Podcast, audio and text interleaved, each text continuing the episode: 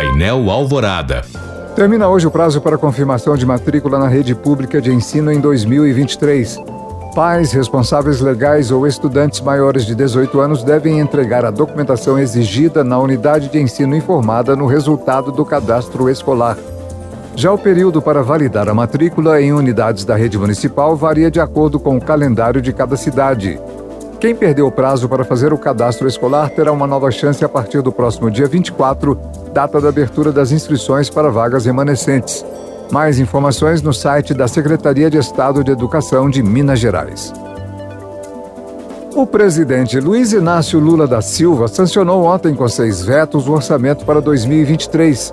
O documento estima as receitas públicas para este ano e determina como serão os gastos do governo ao longo do exercício financeiro. Entre os vetos está o cancelamento de mais de R$ 4 bilhões para o Fundo Nacional de Desenvolvimento Científico e Tecnológico. Segundo o executivo, o aporte descumpriria a proporção que deve haver entre as operações reembolsáveis e não reembolsáveis. Também foi indeferido o provimento de mais de 2.000 cargos em 6 universidades federais, sob a justificativa de que as contratações prejudicariam o planejamento do quadro de pessoal permanente do executivo.